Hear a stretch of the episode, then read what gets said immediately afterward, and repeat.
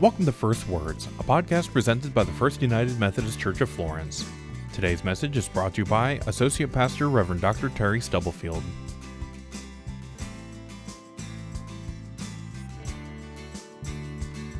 I believe. Today we're talking about faith. And faith is a Bible word, a religion word, a church word, but it's much more than that. Faith is an important word for our life. Having faith in our family, our friends, our spouses, our kids, our church, our country, and most importantly, faith in God our Father. In fact, what God wants most from us is faith in Jesus Christ. The essence of Christianity is faith in Jesus Christ. And as I've been thinking about faith and belief this last week, I come up with this simple phrase I believe in Jesus Christ. Let's look at some of the illustrations of how the word faith is used. There's examples of human faith found in all people. There's a song from 1953 called I Believe by Frankie Laine. And this was a song about hope and faith with war on, in Korea on the horizon. It wasn't that long after World War II, and we were tired and scared of war. This song has been sung and recorded by many people Louis Armstrong, Perry Como, Pat Boone, Glen Campbell, Tom Jones, Elvis Presley, Andy Williams, B.J. Thomas, Barbra Streisand, and many others. And now this, this song is used as a contemporary Christian song and a worship song. Now, I won't sing it, and you'll be grateful for that. But let me read some of these lyrics, and it's in your order of worship. I believe for every drop of rain that falls, a flower grows. I believe that somewhere in the darkest night, a candle glows. I believe for everyone who goes astray, someone will come to show the way. I believe, I believe. I believe above the storm, the smallest prayer will still be heard. I believe that someone in the great somewhere hears every word.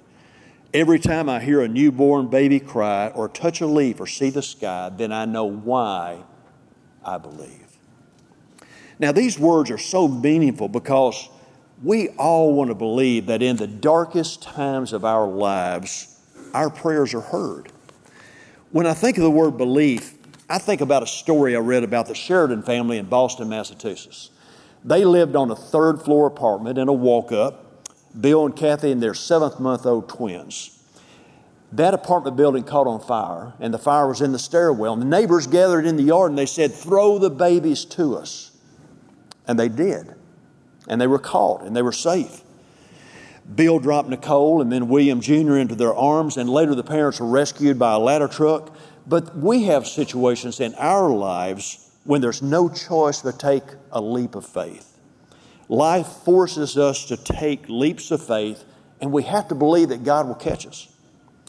We read stories of superhuman things that people do, how fast they can run, what courage they can muster against an emergency or a threat. You read about a woman who lifted a car off of her husband when it fell on him when he was working on a car. Scientists have studied the extra power and strength that comes from believing, from having faith. There was a man named Scott O'Grady. He was dry, uh, flying an F 16 NATO air patrol plane that was shot down over Bosnia. And he survived for six days in rugged and cold terrain, eating plants and grass and insects until he was rescued. And he did that because he was convinced, he had faith that he would be rescued. And that faith gave him the power to do what he needed to do to survive. There's a lot of stories like these where there's belief in the potent power that's available to us. And those who believe have more power than those who do not power to survive. And what we're learning is that in our religious lives, the Holy Spirit transforms our power of human believing into the power of believing in Jesus Christ. There's parallels between these human stories and our stories of belief in God. Just as God takes human hope that's found in every person and transforms that hope into something bigger as it like our hope in eternal life. God also takes our natural faith or belief that's found in all of us and transforming that human believing into belief in Jesus Christ. The Bible is filled with verses about faith in Jesus. The Bible invites us to have belief and faith in Jesus. We read over and over that God wants us to believe. In John 3:16, for God so loved the world that he gave his only begotten son that whoever believes will have everlasting life. John also wrote, If you believe in your hearts, confess with your lips that Jesus is the Son of God, you will have life and have it abundantly. At the end of the first epistle of John, we read, These things are written that you would believe and you would know that you have eternal life. Mark writes, The person that believes will be saved. Paul often wrote, A person is justified through faith in Jesus Christ. And Jesus told those people he healed, Your faith has made you whole. The cure that God wants for all of us is the cure for unbelief. And the response that God wants from us is belief in Jesus, faith in Jesus, and trust in Jesus. God wants to transform our power of human belief into a personal faith in Jesus. Now, in the letter to the Galatians, let me read some of these excerpts that you heard some of a while ago those churches in Galatia were not understanding what faith in Jesus meant. And Paul wrote, We know that a person is justified not by the works of the law, but through faith in Jesus Christ. And we have come to believe in Christ Jesus so we may be justified by faith in Christ. The life I live in the flesh, I live by faith in the Son of God who loved me and gave himself for me. Christ came so that we might be justified by faith. In Christ Jesus, you're all children of God through faith. As many of you who were baptized into Christ have put on or clothed yourself in Christ. All of you are one in Christ Jesus. Now, Paul is emphasizing God raised Jesus from the dead. Our sins are forgiven by the work of Jesus. We are to live a life of love. We don't have to understand they didn't get that the gospel is not just obedience to laws, but he wants faith in Jesus as Savior. The Christian religion is not obeying hundreds and thousands of laws, but to have faith in Jesus, becoming part of the family of God, and putting on Jesus, looking like Jesus, which is peace and kindness and love. So the focus on us is faith. So, what does that mean? What does it mean to trust the promises of God in Jesus? Well, first of all, to have faith in Jesus is to trust that Jesus is with us no matter what the circumstances. One of the names of Jesus is Emmanuel. God is with us. And Abraham is given as a prime example of faith. He trusted in God, he trusted in the promises of God. In Romans chapter 4, we read of the account of Abraham, and we read hoping against hope, Abraham believed that he would become the father of many nations. He did not weaken in faith. No distrust made him waver concerning the promise of God, but he grew, strong in his faith as he gave glory to God, being fully convinced that God was able to do what he promised. Therefore, his faith was reckoned to him as righteousness.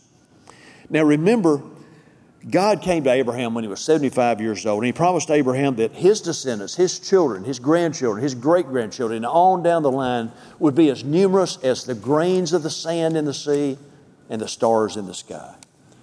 And Abraham and Sarah waited five, ten, twenty, twenty-five years for a baby. And when the baby was born, they named him Isaac, which means laughter because it was a joke. They were so old. He was 100 years old. But Abraham believed those 25 hard and difficult years that God would do what he promised. Faith is to trust God in the hard times. During World War II in Cologne, France, there were three days of continual saturation bombing, and on the wall of a bomb shelter, somebody wrote, I will believe in the sun when it's not shining. I will believe in God when there's not feeling. I believe in God when He is absent. God has promised to be with us at all times and to give us strength in the worst of situations.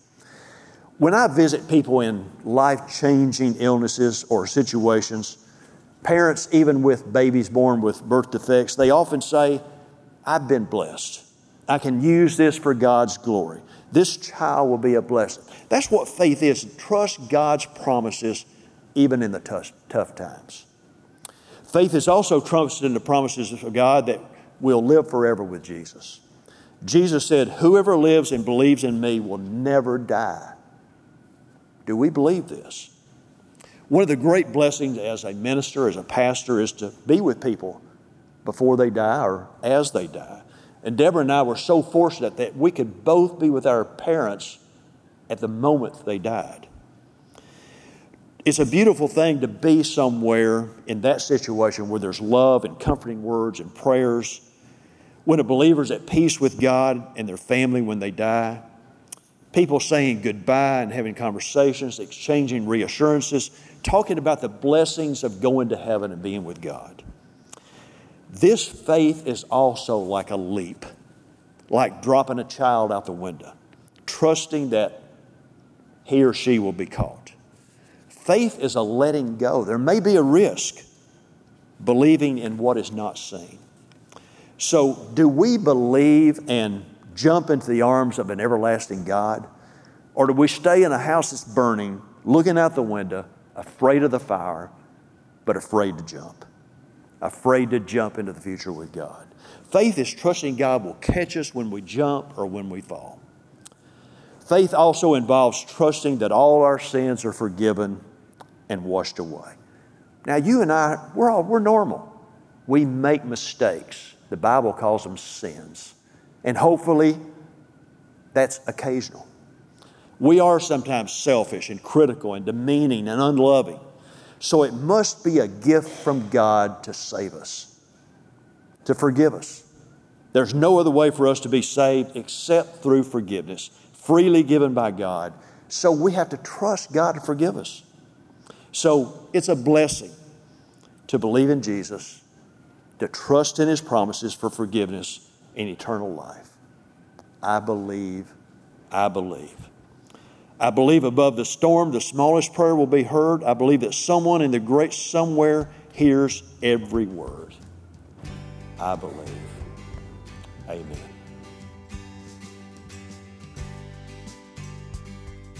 Thank you for listening to First Words. For more information about our services or how to get involved in our community, visit us at fumcflorence.org or facebook.com slash florencefumc.